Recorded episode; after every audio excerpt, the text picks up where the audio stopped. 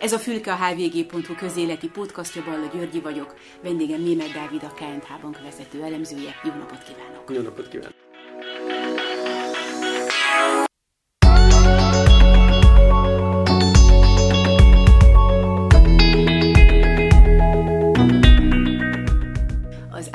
Pénzügyminisztérium és a jegybank is közzétette előrejelzését a magyar gazdaság várható teljesítményéről, és hármójuk közül a pénzügyminisztérium a legoptimistább, mert hogy 5%-os GDP visszaeséssel számol erre az évre, a jegybank 6%-kal, az IMF pedig 6,1%-kal. Vajon hármójuk közül melyik jár legközelebb a valósághoz ön szerint?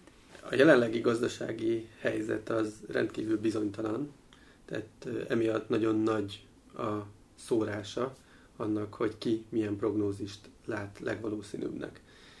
E, és hogyha végignézünk az év folyamán, akkor azt is lehet látni, hogy milyen ütemben változtak az előrejelzések. Például az év elején, ha visszatekintünk, március 12-én e, még az Európai Központi Bank egy olyan előrejelzéssel jött elő, hogy az eurozóna idén e, nem 1,1%-kal, hanem csak 0,8%-kal fog nőni és ehhez képest pár nappal később pedig már drasztikusan változtak az előrejelzések, és most már az Európai Központi Bank az eurozónára vastagon negatív növekedést vár, tehát egy óriási recessziót 6-7-8 százalék körüli mértékben.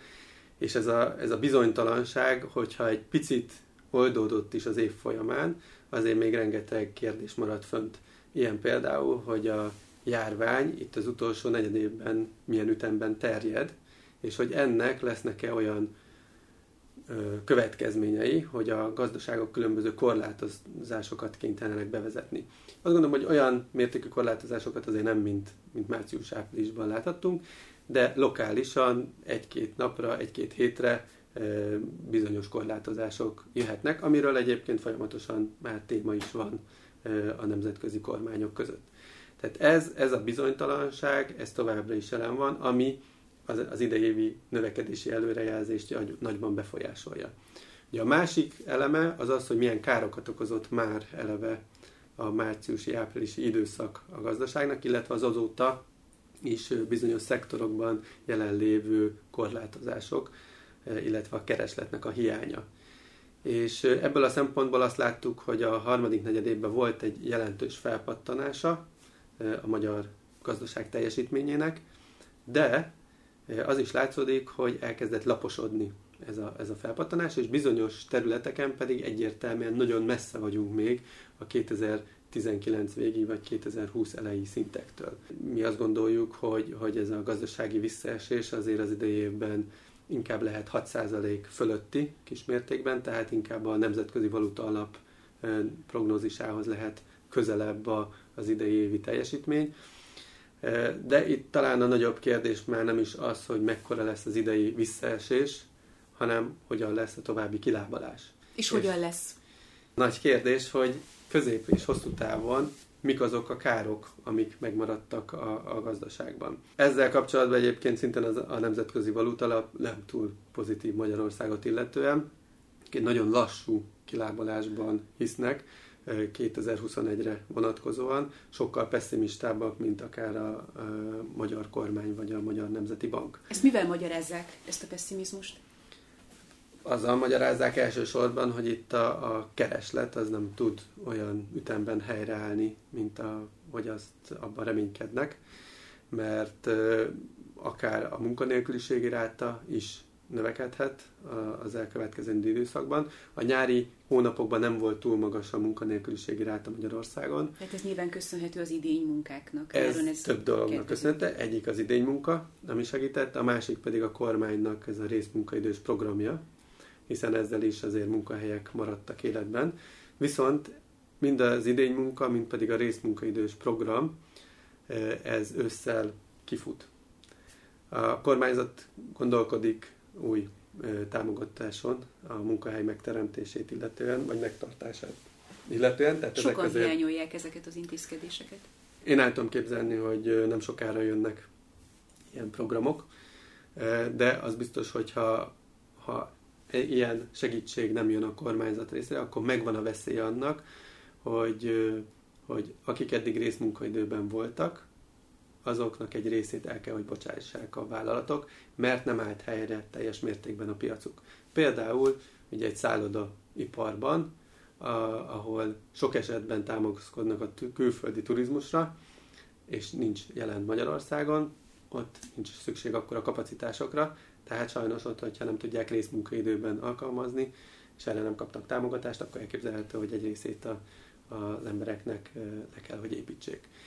És hogyha csökken a foglalkoztatottság, nem lesz annyi bére a háztartásoknak, akkor ez sajnos a vásárló erejüket rontja, és ezzel pedig akkor a gazdasági növekedésnek a lehetőségét is visszafogja. Tehát tulajdonképpen ön ezzel magyarázza azt, hogy előbb-utóbb nincs mese, a kormánynak elő kell állni valami fajta munkahely megtartó intézkedéssel? Amin most leginkább gondolkodnak, vagy amire általában a, a stratégiája a programoknak irányul, én azt látom, hogy megpróbálni megtartani kapacitásokat. Ez mind lehet akár munkaerőkapacitás, mint termelőkapacitás, szolgáltatókapacitás, hogy amikor újra tud indulni a gazdaság, mert már nincsen járványveszély, akkor minél hamarabb föl tudjon pörögni. Mert hogyha elvesznek ezek a kapacitások, akkor ezeket újra föl kell építeni. De ön például hol látja ezeket a törekvéseket, hogy a kapacitást szeretnék megtartani? Hát például van a jegybanknak olyan programja, hitelprogramja, ami olcsó finanszírozást ad 20 évre a vállalatoknak, akár refinanszírozhatnak régi hiteleket, és ezáltal a költségeket tudják csökkenteni, vagy felvehetnek új hitelt, hogy életbe tudjanak maradni. Azért vannak állami beruházások, állami megrendelések, amik szintén bizonyos területeken, bizonyos cégeknek próbálnak. Itt a kulcs, amit mond, bizonyos területen, bizonyos cégeknek. Így van, tehát nem tudnak mindenkinek segíteni. Vagy nem tud mindenki a közelébe férni. Tegyük föl. Ezért nagyon fontos az, hogy nagyon jól kell megtalálni azokat az üzletágokat, akik sokkal jobban vannak sújtva a válság által, a jelenlegi koronavírus válság által, és őket kell célzottabban jobban segíteni, szemben azokat, akiknek szintén valószínűleg lehet veszteségük, de nem olyan horderejű, amit ne tudnának kisebb segítséggel, vagy akár maguktól kigazdálkodni. Hiszen sajnos nem feneketlen kút a költési lehetősége az államoknak, így Magyarországnak, és ezért jól kell beosztani a, a rendelkezésre álló összegeket. Itt tulajdonképpen mivel magyarázható az, hogy itt van például a turizmus, Budapest turizmusa? Nem úgy tűnik, mintha célzottan bármifajta segítséggel rohannának. Erről nagyon sok információm sajnos nekem nincsen, hogy milyen háttér egyeztetések zajlanak jelenleg a budapesti turizmus képviselői, illetve a magyar kormány között. Úgyhogy nem tudom, hogy lesz-e ilyen segítségnyújtás, ha lesz, akkor mikor lesz segítségnyújtás. Csak mi területet hozom példaként. Ez tény, igen, hogy a budapesti turizmus, szállodaipar az érzékenyebben érintett ebben a válságban, mint mondjuk egy balatoni turizmus, mert hogy a balatoni turizmushoz rengeteg belföldi turizmus megy, viszont a budapestihez sokkal kevésbé jellemzőbb az, hogy belföldi turizmus pótolná mondjuk a külföldi vendégészakáknak a számát. Tehát egyértelműen itt van egy probléma, amit hát majd nem tudom, hogy hogyan kezelnek. Hát az eddigi válságintézkedésekről lehetett azt olvasni, hogy tulajdonképpen papíron történt meg ez a válságintézkedés, és inkább gazdaságpszichológiai célja, haszna volt, mint tényleges. Ön osztja ezt a vélekedést? Ja, amikor kijöttek ezzel a programmal, akkor valóban egy nagyon nagy számot mutattak be, ez a 20%-os GDP arányos segítségnyújtás. Hát ez kimagaslónak tűnt nemzetközi viszonylatban. Viszont amikor elindult a program, akkor egyértelműen látszódott, hogy az első körben nem fog sokat költeni a kormány, hiszen azok az intézkedések, amiket bejelentett, azoknak a következő egy-két hónapra azért nem volt olyan nagy költségvetési vonzata. Nagyon sok volt az olyan elem benne, ami, ami mondjuk a hitelmoratóriumot érinti, és ott a bankoknak van egy, van egy költsége ezzel kapcsolatban, vagy hitelprogramok, garanciaprogramok, amik szintén nem költségvetést érintő tételek, és inkább az első körben, amire leginkább a kormány összpontosított, az a különböző eszközöknek a beszerzése, ugye akkor lehetett olvasni, hogy lélegeztetőgépeket vásárolt, maszkokat vásárolt, stb. Illetve adott egyszerű juttatásokat a, a egészségügyi dolgozóknak, tehát ilyen jellegű kiadások voltak, és pár héttel később jött ki ez a rövidített munkarendnek a támogatása, amit utána a nyár folyamán ugye egyre inkább kiépült, és akkor jelentkeztek ezzel kapcsolatos költségek.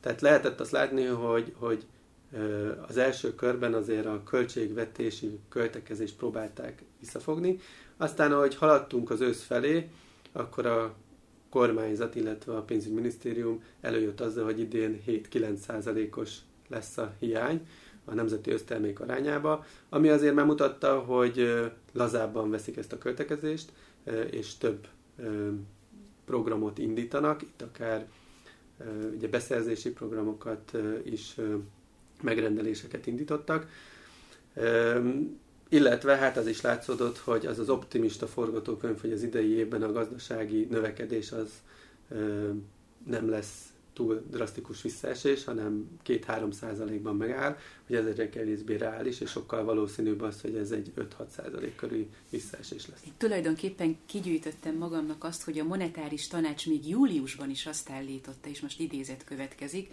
összességében a hazai GDP 2020-ban szerény ütemben növekedhet.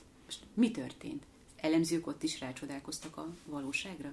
a Nemzeti Bankban azért nem gondolom, hogy rácsodálkoztak a valóságra. Ott azt gondolom, hogy részben ez egy elképzelhető, hogy egy taktika része volt, hogy próbáljanak pozitív üzenetet küldeni a vállalatok számára, hogy legyenek beruházások. Ezt ők azért sokszor mondták, hogy, hogy az egyik kulcs az ő vélekedésükben, hogy a az elmúlt egy-két évben látott magas beruházási hányat, tehát az, hogy a vállalatok sokat költenek fejlesztésekre, új üzemek építésére, gépek vásárlására, hogy ez folytatódjon, hiszen ezzel tudunk utána gyorsabb növekedési ütemre kapcsolni a válságot követően. És biztos, hogy szerettek volna egy ilyen pozitív üzenetet átadni a piaci szereplők számára. Mondjuk annyiból az érdekes volt, hogy akkor már mindenki recesszióval, gazdasági visszaeséssel kalkulált,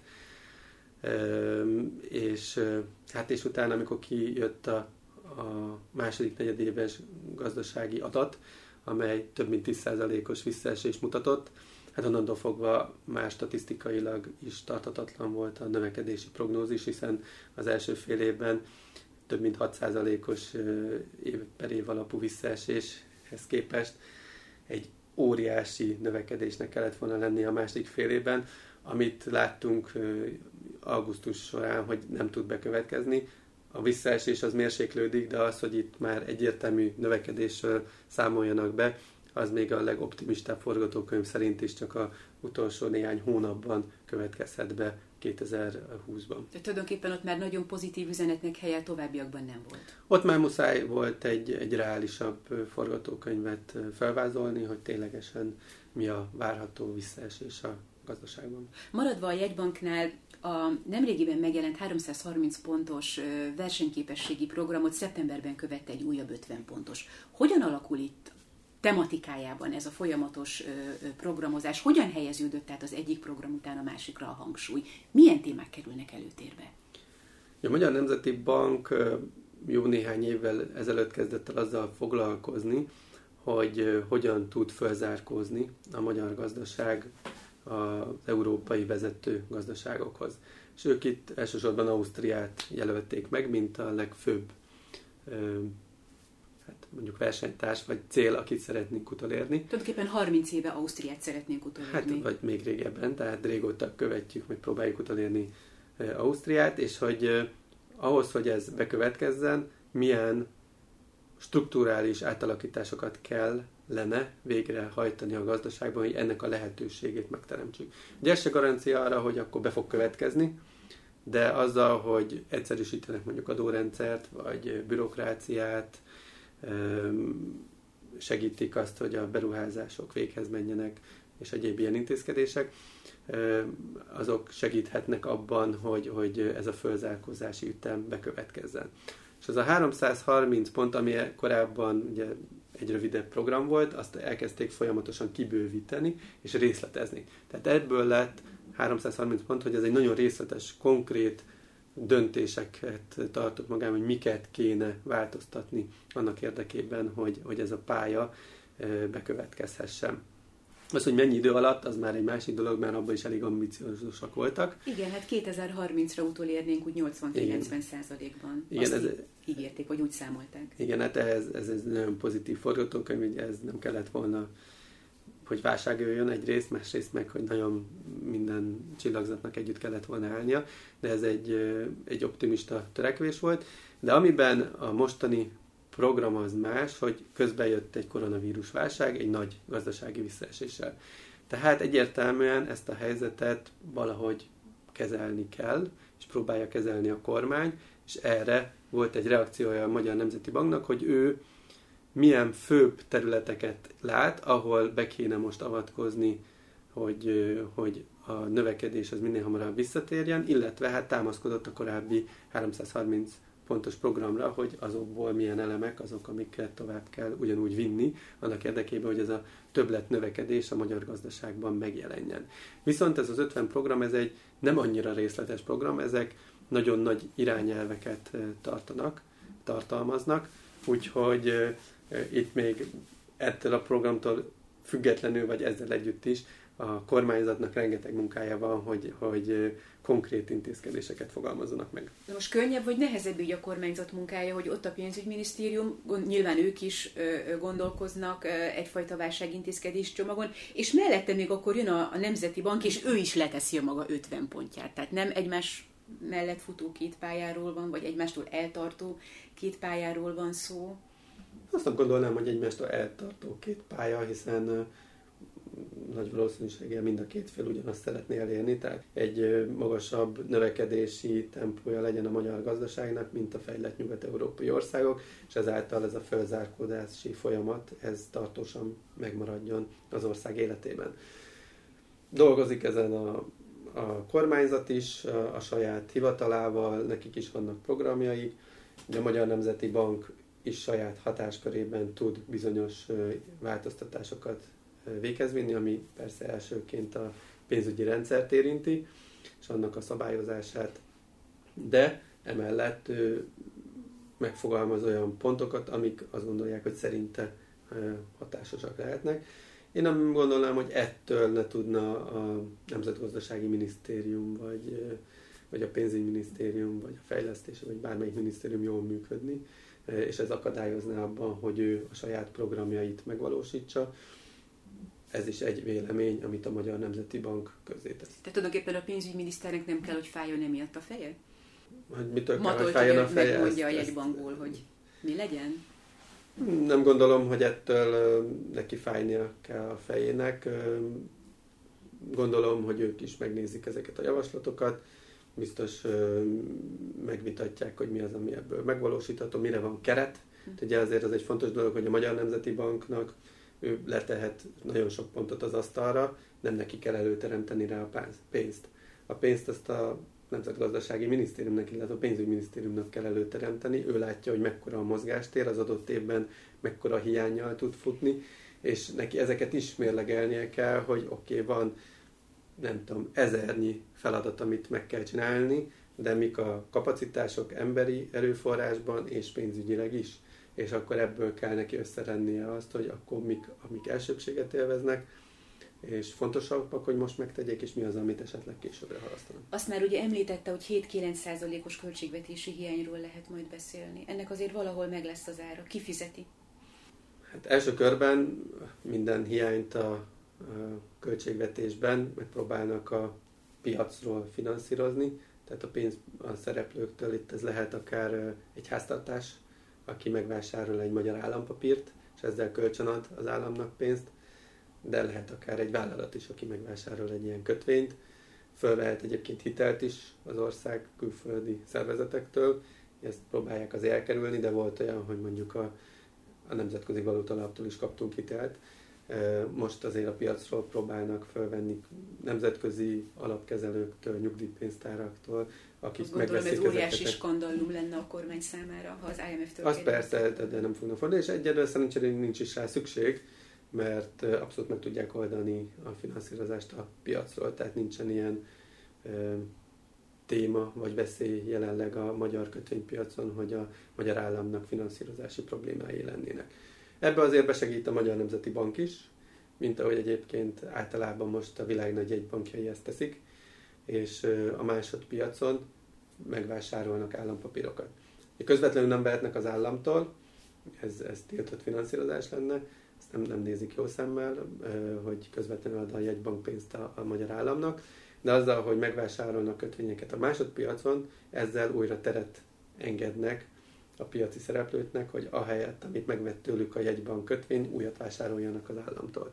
Tehát ilyen módon besegít a Magyar Nemzeti Bank is a finanszírozásba. Hosszabb távon pedig ezt majd valahogy ki kell termelni, és hát vissza kell állni egy csökkenő adósságpályára, ugyanis a probléma az adóssággal az, hogy annak van kamatterhe, és minél nagyobb az adósság, annál több kamatot kell rá fizetni, hogyha nem változik persze a kamatnak a szintje. Változik? Hát az elmúlt, ide, elmúlt években szerencsésen változott, mert lefelé mentek a kamatok, tehát ez segítette azt, hogy kisebb legyen a, a finanszírozási költsége az államadóságnak, de nem lehet kizárni, hogy a jövőben akár emelkednek a kamatok, és akkor drágulni fog, még akkor is, hogyha nem nő az adósság, csak a növekvő kamatok miatt is akár drágulhat a, a finanszírozás az államháztartásnak. Tehát emiatt mindenképpen érdemes arra törekedni, hogy alacsonyabb legyen az államadóságnak a mértéke, elkezdjen csökkenni. Ez pedig úgy lehet, hogyha növekszik a gazdaságnak a termelő képessége, és akkor ezáltal az adóbeszedés is növekedni tud a kormány részéről, és abból tudja finanszírozni majd a folyó kiadásait, és nem kell akkor minden évben újabb is hitelt fölvennie, uh-huh. hanem lehetőség szerint köttörekedni arra, a jó esztendőkben, hogy egyensúlyban legyen a költségvetésnek a mérlege. És marad-e 360 forint fölött az euró? Az árfolyam nagyon nehéz előrejelezni, hogy mi fog bekövetkezni, hiszen rengeteg minden befolyásolja. Miért van egyáltalán 360 forint fölött napok óta? Az idei évben azért sokszor volt ezen a szinten, volt, amikor magasabb is volt. Ez Azt lehetett látni, hogy amikor pozitív volt a hangulat a nemzetközi piacokon, optimizmus volt, hogy jövünk ki a válságból, esetleg nem lesz túl erős a járványnak a második hulláma, akkor erősödött a forint. Amikor viszont azok a félelmek jöttek elő, hogy itt újabb hulláma jön a vírus terjedésének, és ez gazdasági károkat okoz, az egyértelműen elkezdte gyengíteni a forint árfolyamát, illetve volt egy olyan időszak, amikor nagyon meglódult a magyar infláció, pont a nyári hónapok végén, itt augusztusi adat például, ami pedig azt a veszélyt vetített előre, hogy itt a jegybanknak problémája lehet az inflációval, és ez se segített abban, hogy akkor az árfolyam az erősödni tudjon.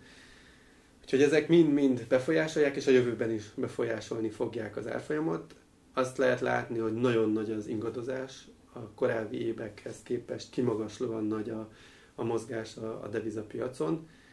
Az, hogy így egyik napról a másikra százalékokat mozdul el, vagy több százalékot az árfolyam, azért ez nem, nem egy szokásos mozgása a piacoknak, és amíg ez a bizonytalanság megmarad, addig sajnos ennek az esélye is jelen lesz, hogy nagyon nagy kilengéseket látunk az árfolyamban. Tehát lehet azt most mondani, hogy azért kerül 360 forintnál is többe egy euró ma Magyarországon, mert gyakorlatilag a járvány körüli bizonytalanság a magyarázata ennek? És amíg ez a bizonytalanság itt van velünk, addig jobb, ha ehhez hozzászokunk? Azt gondolom, hogy ennek fontos szerepe van benne, hogy, hogy ez a járvány körüli bizonytalanság, ez visszatért, mm. és nem tudjuk, hogy a gazdaságra ennek milyen hatása lesz. Az, hogy addig marad csak-e itt az árfolyam, amíg ez a bizonytalanság lesz, vagy nem, ez nem csak attól függ, hanem attól is, hogy milyen növekedési pályára tud visszaállni majd a magyar gazdaság a járványot, járványt követően. Emellett milyen lesz a Magyar Nemzeti Banknak a politikája. Hiszen a Magyar Nemzeti Bank is nagyon nagy mértékben befolyásolja a forint árfolyamának alakulását. Láthattuk azt, amikor 370 közelébe gyengült a forint, akkor intézkedéseket hajtott végre, hogy visszaerősítse. Ez sikeres is volt. Viszont ugyanúgy, ha úgy látja, hogy gyengíteni szeretné, akkor arra is vannak eszközei, hogy gyengítsék a forintot. És sokszor azok az eszközök, amik támogatják a gazdaságnak a növekedését, azok pont forint gyengítő hatásúak. Tehát elképzelhető, hogy a Magyar Nemzeti Bank nem az lesz a fő politikája, hogy a forint az visszatérjen mondjuk egy 320-330-as szintre, ahol tavaly év végén volt, hanem az, hogy inkább a gazdaságot támogassák, és stabilizálják a forintot valahol a jelenlegi szint környékén, vagy egy picit erősebb szinten. Erről nem tudunk semmit, ezek forgatókönyvek, amik a jegybank kezében is vannak, és ő is befolyásolni tudja az árfolyam mozgását. Köszönöm a beszélgetést. Köszönöm.